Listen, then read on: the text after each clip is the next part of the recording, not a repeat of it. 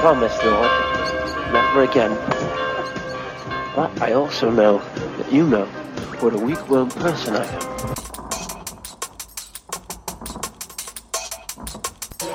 Regret this, Lord. I'm a wonderful person.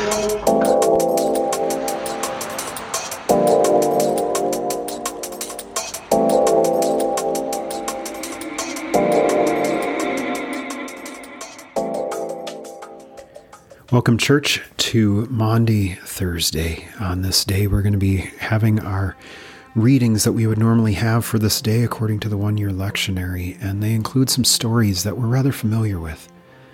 We're familiar with the story of the Exodus and, and Passover, for instance, and we'll be hearing about these instructions around Passover and the blood on the lintels. And we also will hear from Paul on his uh, declaration of the Lord's Supper and what it is and how we should hold on to it. And then we have Jesus washing his disciples' feet, talking about how if he does not wash us, we are not clean. We'll also have a couple of Psalms portions today uh, something from Psalm 22 and then something from Psalm 116. But with that, let us begin.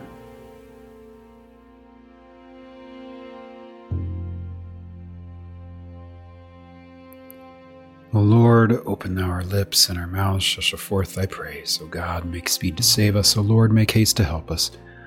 Glory be to the Father, to the Son, to the Holy Spirit, as it was in the beginning, is now, and ever shall be, world without end. Amen. Psalm 22. But you, Lord, don't be far away. My strength, come quickly to help me. Rescue my life from the sword, my only life from the power of these dogs. Save me from the lion's mouth, from the horns of wild oxen. You answered me. I will proclaim your name to my brothers and sisters. I will praise you in the assembly. You who fear the Lord, praise him. All you descendants of Jacob, honor him. All you descendants of Israel, revere him. For he has not despised or abhorred the torment of the oppressed. He did not hide his face from him, but listened when he cried to him for help. Amen. And from Psalm 116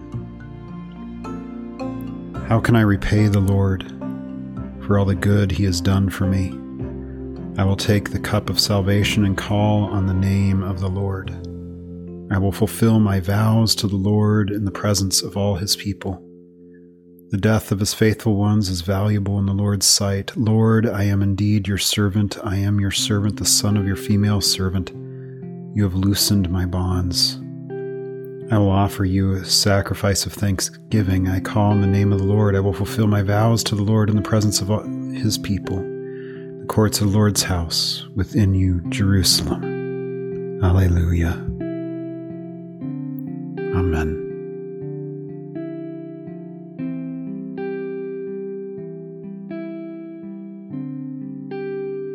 Our first reading comes from Exodus chapter 12. The Lord said to Moses and Aaron in the land of Egypt, This month is to be the beginning of months for you. It is the first month of your year.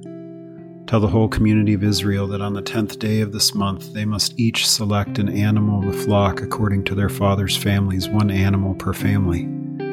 If the household is too small for a whole animal, that person and the neighbor nearest his house are to select one based on the combined number of people. You should apportion the animal according to what each will eat. You must have an unblemished animal, a year old male. You may take it from either the sheep or the goats. You are to keep it until the fourteenth day of this month. Then the whole assembly of the community of Israel will slaughter the animals at twilight. They must take some of the blood and put it on the two doorposts and the lintel of the houses where they eat them. They are to eat the meat that night. They should eat it roasted over the fire along with unleavened bread and bitter herbs. Do not eat any of it raw or cooked in boiling water, but only roasted over fire, its head as well as its legs and inner organs. You must not leave any of it until morning. Any part of it left until morning you must burn. Here's how you must eat it you must be dressed for travel, your sandals on your feet, your staff in your hand. You are to eat it in a hurry. It is the Lord's Passover. I will pass through the land of Egypt in that night and strike every firstborn male in the land of Egypt, both people and animals. I am the Lord. I will execute judgments against all the gods of Egypt. The blood on the houses where you are staying will be a distinguishing mark for you. When I see the blood, I will pass over you. No plague will be among you to destroy you when I strike the land of Egypt. This day is to be memorial for you, and you must celebrate it as a festival to the Lord. You're to celebrate it throughout your generations as a permanent statute.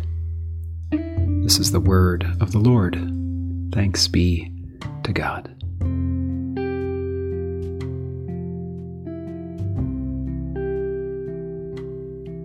Our second reading comes from 1 Corinthians chapter 11 beginning at the 20th verse. When you come together then, it is not to eat the Lord's supper, for at the meal each one eats his own supper. So one person is hungry while another gets drunk. Don't you have homes in which to eat and drink, or, or do you despise the church of God and humiliate those who have nothing? What should I say to you? Should I praise you? I did not praise you in this matter. For I received from the Lord what I also passed on to you. On the night when he was betrayed, the Lord Jesus took bread, and when he had given thanks, broke it and said, This is my body, which is for you. Do this in remembrance of me. In the same way, also, he took the cup after supper and said, This cup is the new covenant in my blood. Do this as often as you drink it in remembrance of me. For as often as you eat this bread and drink the cup, you proclaim the Lord's death until he comes. So then, whoever eats the bread or drinks the cup of the Lord in an unworthy manner will be guilty of sin against the body and blood of the Lord. Let a person examine himself in this way. Let him eat the bread and drink from the cup. For whoever eats and drinks without recognizing the body eats and drinks judgment on himself. This is why many are sick and ill among you, and many have fallen asleep. If we were properly judging ourselves, we would not be judged. But when we are judged by the Lord, we are disciplined so that we may not be condemned with the world. This is the word of the Lord. Thanks be to God.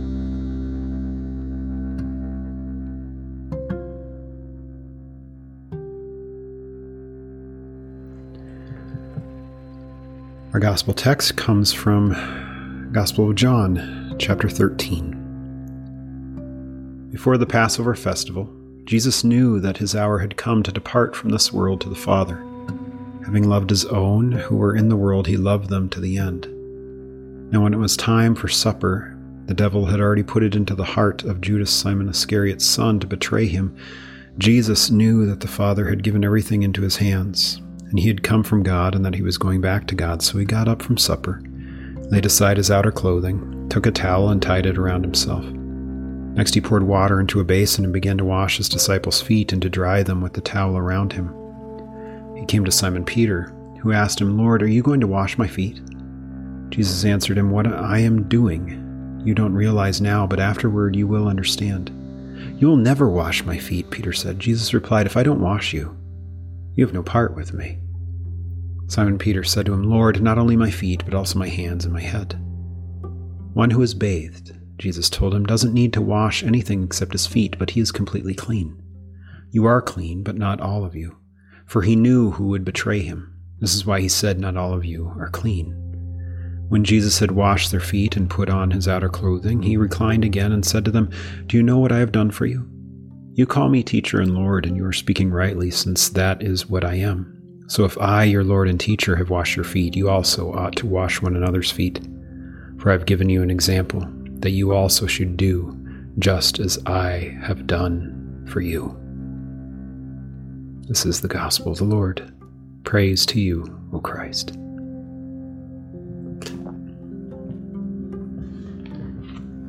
And let us pray.